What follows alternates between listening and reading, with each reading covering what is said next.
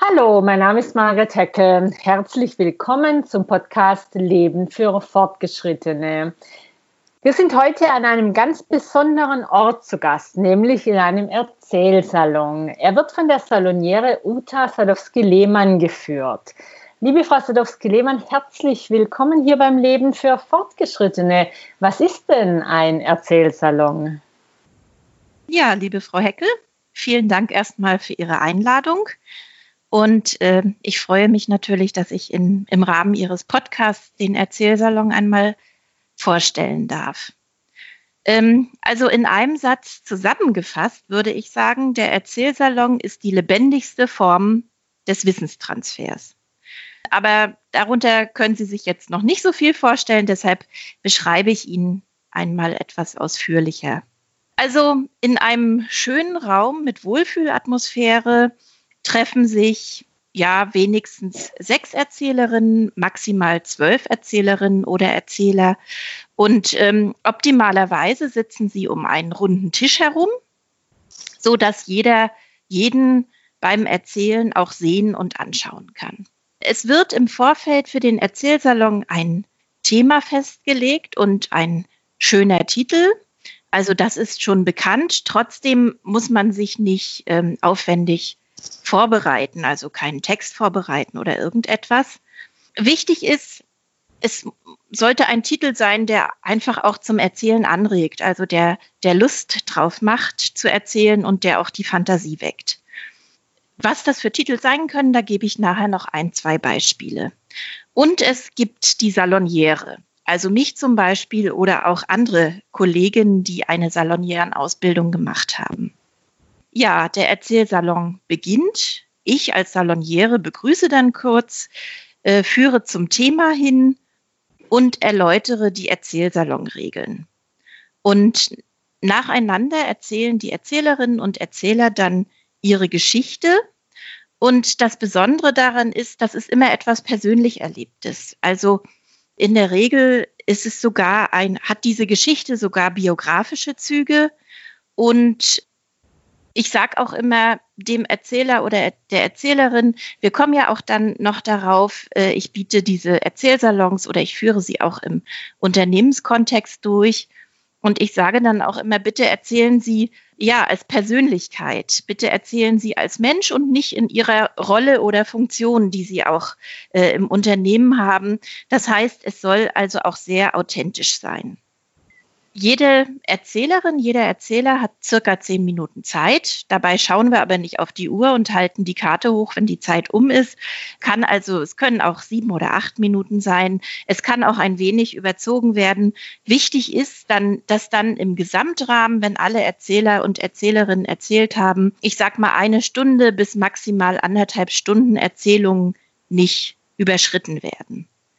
Das Besondere ist auch, in diesen 10 Minuten hat der Erzähler, kann er diese Geschichte entwickeln, ohne dabei unterbrochen zu werden. Es gibt also keine Kommentierungen, keine Zwischenfragen, keine Unterbrechungen. Der Erzähler hat diese Zeit am Stück, um seine Geschichte zu entwickeln.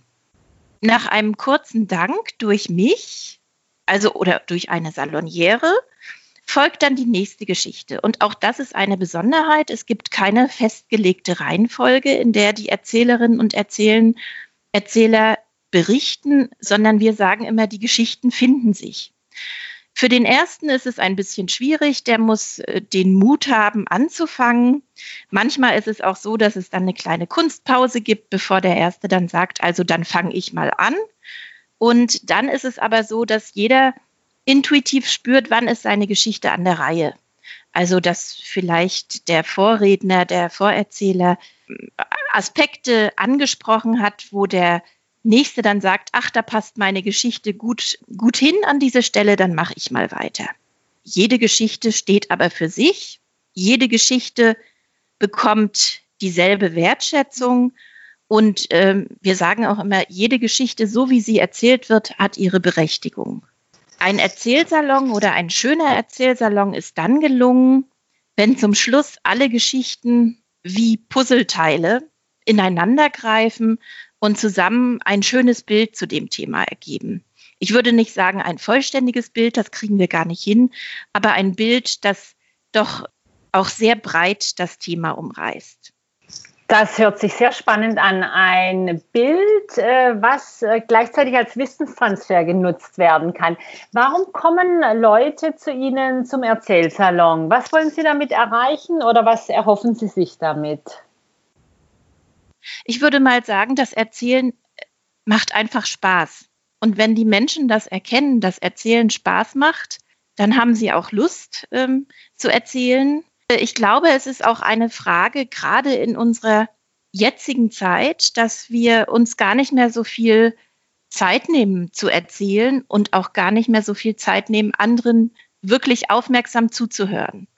Und wir sagen auch immer, ja, der Erzählsalon ist eine Schule der Aufmerksamkeit und der Toleranz und der Wertschätzung. Und das bringt es vielleicht auch. Also es ist ein besonderes Format. Und Erzählsalons finden ja im persönlichen, im privaten Rahmen statt, aber auch genauso, und das habe ich mir auch ein bisschen auf die Fahne geschrieben, im beruflichen Kontext. Und um da auch mal den Bogen zu bekommen, ich denke, dass der Erzählsalon auch ein sehr schönes Format ist für die Personalentwicklung und für den Wissenstransfer in Unternehmen. Ich finde sogar, er füllt noch eine Lücke in Unternehmen. Ich würde sagen, der Erzählsalon ist auch ein sehr agiles Format, weil er gibt ja eigentlich nur den Rahmen vor, dass jemand erzählen kann, aber dadurch, dass Thema und Titel gewählt werden können, ist er auch sehr schön einsetzbar. Er kann zur Teamentwicklung genutzt werden, zum Beispiel, ja, oder auch für Onboarding-Prozesse. Erzähler aus dem Unternehmen können auch Geschichten erzählen zu einem bestimmten Thema und die Zuhörer können daraus entnehmen, wie tickt das Unternehmen eigentlich. Oder zum Beispiel auch, um Brücken zwischen Mitarbeitergenerationen zu bauen, also zwischen den Babyboomern und der Generation X und Y, ja. Wenn einfach diese Generation auch aus ihrer Sicht bestimmte Geschichten erzählen, wie sie Situationen gemeistert haben, was dabei wichtig war, dann ist das, glaube ich, auch eine gute Möglichkeit, um Verständnis bei den Generationen füreinander zu wecken. Jetzt haben Sie ja gesagt, dass die Zuhörer keine Fragen stellen und auch keine Zwischenfragen stellen. Gleichzeitig sagen Sie Wissenstransfer. Das heißt, obwohl, also gerade jetzt, wenn Sie das jetzt für Demografiemanagement oder Teambuilding benutzen, wie funktioniert das dann? Also es gehen dann ja alle auseinander und es findet dann ja sozusagen keine Nachbearbeitung statt, oder?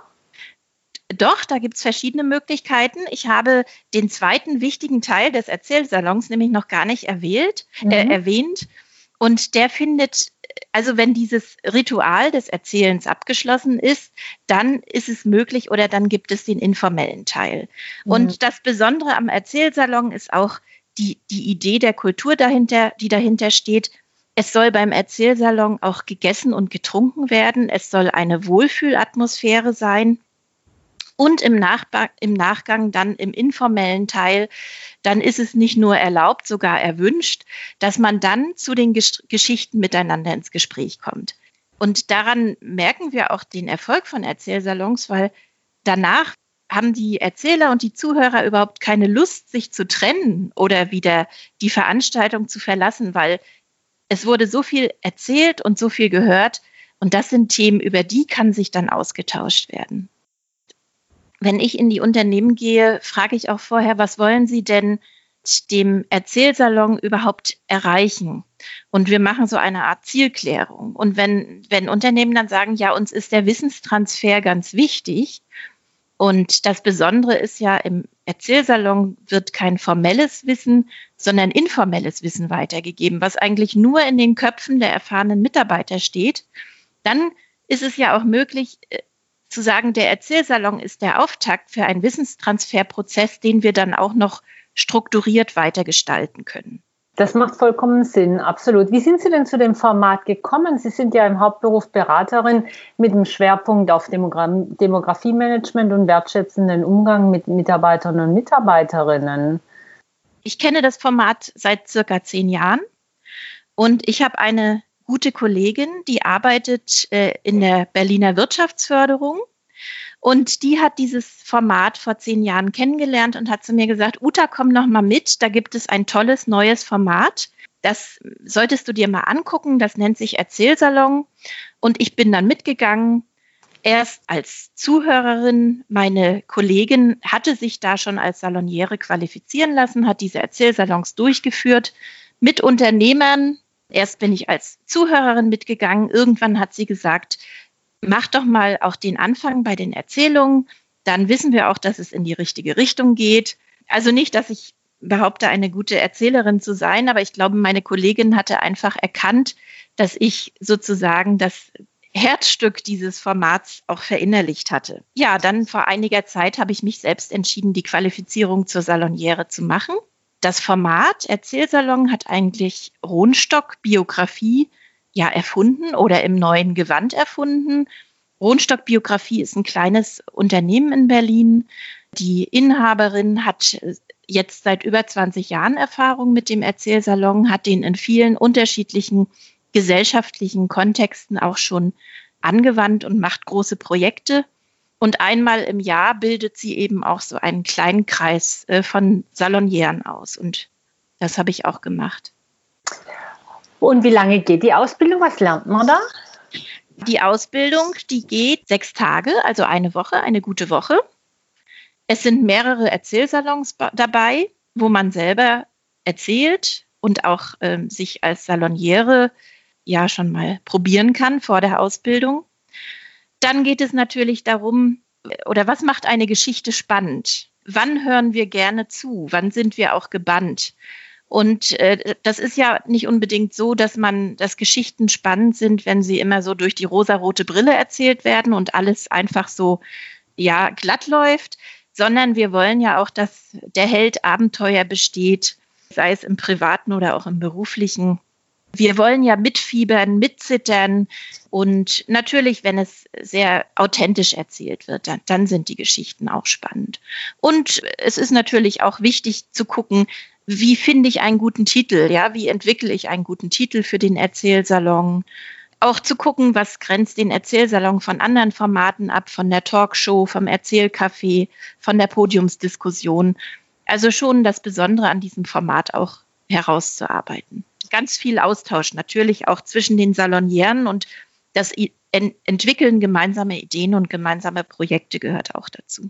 Und wenn Sie jetzt einen Erzähler oder eine Erzählerin haben, die irgendwie gar nicht so richtig rumkommt, wo der rote Faden verloren geht, können oder müssen Sie da eingreifen oder sagen Sie, naja, irgendwann sind die 10 Minuten einfach auch mal rum dann?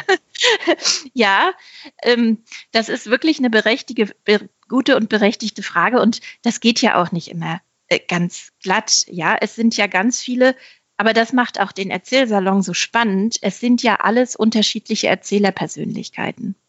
Der eine erzählt mit Humor und der andere vielleicht ein wenig selbstironisch.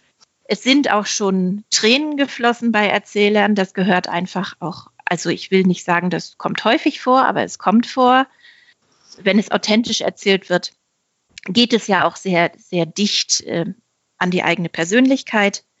Wir sagen ja auch, jede Geschichte bekommt ihre Wertschätzung und jede Geschichte hat ihren Raum. Und deshalb mache ich das auch so, dass ich nicht gleich sofort eingreife, wenn jemand erzählt. Aber wenn wir wirklich merken, dass jemand den roten Faden verloren hat und sich jetzt schon in der 4. oder 5. Untergeschichte befindet und das auch für den Zuhörer nicht mehr nachvollziehbar ist, dann ist es schon wichtig, wertschätzend und nett einfach mal zu sagen, ja, wie ist denn die Geschichte dann weitergegangen? Wie sind Sie dann ans Ziel gelangt? Erzählen Sie doch mal. Und dann findet er oder sammelt er sich in der Regel auch wieder und kriegt den Bogen. Und schließt die Geschichte dann. Ja. Jetzt gibt es ja offene und geschlossene Salons, habe ich gelernt. Wie unterscheiden die sich denn? Ja, beim offenen Salon ist es so, dass also jeder Erzähler ist ja auch gleichzeitig Zuhörer, wenn der andere Erzähler seine Geschichte erzählt. Das ist trotzdem ein geschlossener Erzählsalon. Offen wird er in dem Augenblick, wo wir noch Zuhörer einladen, die dann wirklich tatsächlich nur Zuhörer sind und ja, auch keine Geschichte erzählen, da sind, auch etwas erfahren oder lernen möchten, aber keine aktive Rolle spielen. Vielleicht nenne ich einfach mal zwei Beispiele oder ein Beispiel für einen offenen Erzählsalon. Den haben wir letztes Jahr durchgeführt, hier in Berlin, auch mit einem Partner. Und wir hatten Great Place to Work Unternehmen eingeladen, die also schon einen Preis gewonnen hatten als exzellenter Arbeitgeber, also eine Auszeichnung gewonnen hatten. Und der Titel war, es ist noch kein Meister vom Himmel gefallen. Unser Weg hin zu einer hervorragenden Unternehmenskultur. Und das war ein Erzählsalon. Wir hatten 8 Erzählerinnen und Erzähler, alle Preisträger, sehr, sehr unterschiedlich, aus ganz unterschiedlichen Branchen und Unternehmensgrößen. Und da hatten wir tatsächlich auch wir hatten den auch öffentlich bekannt gemacht und ausgeschrieben. Und es waren circa 35 nur Zuhörer dort, auch aus Unternehmen, weil das einfach sehr interessant war. Ja? Was tun Unternehmen, die so einen Preis bekommen, um wirklich eine exzellente Arbeitgeberkultur zu entwickeln? Und das hat alle sehr interessiert. Einen geschlossenen Erzählsalon würde ich zum Beispiel machen zu einem anderen Thema. Das ist ein Projekt von mir. Ich möchte gerne Erzählsalons auch für pflegende Angehörige anbieten. Ich bin selbst pflegende Tochter und pflege seit 5 Jahren auf Distanz und weiß auch, wie herausfordernd das ist und wie viel Kraft und Energie man braucht, um diese Situation auch zu meistern. Und deshalb ist das so ein Wunsch für pflegende Angehörige, Erzählsalons, und die würde ich immer geschlossen machen, weil ich einfach denke, es ist schon schwer, über so ein Thema auch zu sprechen. Andererseits ist der Erzählsalon natürlich auch ein Format, was Mut macht und Kraft spendet, wenn man auch merkt, anderen geht es auch so wie mir, oder wenn man auch über die schönen Seiten mit den zu Pflegenden erzählen kann und über die sorglosen Zeiten. Da würde ich aber einfach sagen, das ist so ein intimer Rahmen, da laden wir jetzt nicht noch Zuhörer ein. Kann denn so ein Erzählsalon in Corona-Zeiten auch im virtuellen Raum stattfinden? Ja, in der Tat, das kann er. Und das war auch ganz spannend. Auch hier war Rohnstock Vorreiter und hat gleich im April virtuelle Erzählsalons angeboten und hat die Salonieren eingeladen. Und ich habe 1-, 2-mal oder vielleicht auch 3-mal daran als Erzählerin teilgenommen und habe ganz schnell gemerkt, ja, das ist auch möglich. Die Erzähler erzählen ihre Geschichten auch in die Kamera eines Laptops. Das ist ja so ein bisschen eine Befürchtung gewesen. Ist das nicht zu unpersönlich? Ist das nicht zu technisch?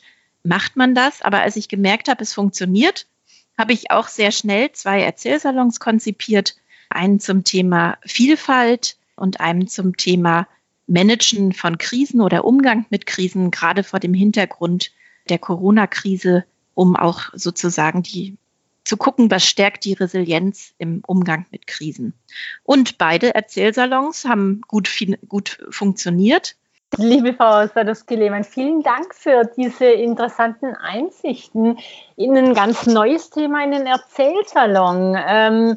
Wir sagen nachher ja gleich auch nochmal, wie man sie erreichen kann, und natürlich auch in den Shownotes sind Links dann vorhanden. Ich bitte alle meine Gäste zum Schluss nochmal 3 Fragen zu beantworten, und die möchte ich auch Ihnen gerne stellen. Ja, gerne. Wenn die nette Fee Ihnen den Zauberstab reichen würde und Ihnen einen Wunsch gewähren würde, was wäre es denn, was Sie sofort ändern würden, abschaffen oder auch neu einführen? Ich bin ja auch lange schon als Beraterin unterwegs zum Thema lebensphasenorientiertes Personalmanagement. Und ich erlebe das jetzt selber, angekommen im Leben für Fortgeschrittene. Ich würde mir wünschen, dass Menschen über ihre gesamte Berufs- und Lebensbiografie eigentlich immer die Zeit haben und die Möglichkeit haben, selbst festzulegen und selbst zu gestalten, ja, was ist mir wichtig, welche Phase, was möchte ich in dieser Phase machen, dass auch junge Eltern zum Beispiel die Zeit für ihre Kinder haben und trotzdem beruflich erfolgreich und glücklich sein können. Ja, dass in der Phase, in der ich jetzt bin, ausreichend Zeit bleibt für die alten Eltern und dass trotzdem jeder auch die Möglichkeit hat zu sagen, ich halte mehrere Bälle in der Luft und kann das auch selbstbestimmt gestalten. Jetzt haben Sie es schon erwähnt, das Leben für Fortgeschrittene. Was bedeutet es denn für Sie? Ja, ich würde mal sagen, ich bin da seit einigen Jahren angekommen. Man will das ja immer nicht so wahrhaben, aber es ist tatsächlich so, ich merke das an den Herausforderungen, die sich verändert haben für mich. Ja, pflegende Angehörige zu pflegende Eltern. Der Partner denkt über die Altersteilzeit nach. Der Sohn macht sein Abitur und überlegt, wie er sich sozusagen vom Elternhaus abnabelt. Das sind Herausforderungen. Da ist man dann schon fortgeschritten, wenn man die meistern muss. Auf der anderen Seite habe ich auch das Gefühl, ich bin trotzdem immer noch eine Lernende. Ja, und wahrscheinlich wird das auch nicht so schnell aufhören. Jetzt soll der Podcast den Zuhörern und Zuhörerinnen ihre wöchentliche Dosis Zuversicht liefern, der Untertitel. Was können Sie denn in dieser Hinsicht empfehlen? Da schließe ich einfach nochmal den Bogen zum Erzählsalon. Ich würde sagen, kommen Sie als Erzählerin und Erzähler oder als Zuhörer in unsere Erzählsalons und ja, holen Sie sich dort Ihre Dosis Zuversicht, Optimismus ab, denn das ist tatsächlich, der Erzählsalon ist eine Schule für Zuversicht und Optimismus und ich glaube, das wird passen. Wunderbar. Und finden tut man Sie auf Ihrer Webseite www.unternehmenszukunft-pb.de. Wie gesagt, verlinkt einfach in den Shownotes und ich wiederhole es auch nochmal, www.unternehmenszukunft-pb.de. Frau Sadowski-Lehmann, ganz herzlichen Dank für dieses interessante Gespräch und viel, viel Glück bei diesem spannenden Format Erzählsalon, das eine bestimmt tolle Zukunft hat, weil es eben so flexibel ist für viele, viele Möglichkeiten, geschlossen, offen und jetzt auch digital in diesen Corona-Zeiten. Mein Name ist Margit Heckel vom Podcast Leben für Fortgeschrittene. Ich hoffe, es hat Ihnen gefallen. Ich würde mich freuen, wenn Sie bald wieder da sind beim Leben für Fortgeschrittene.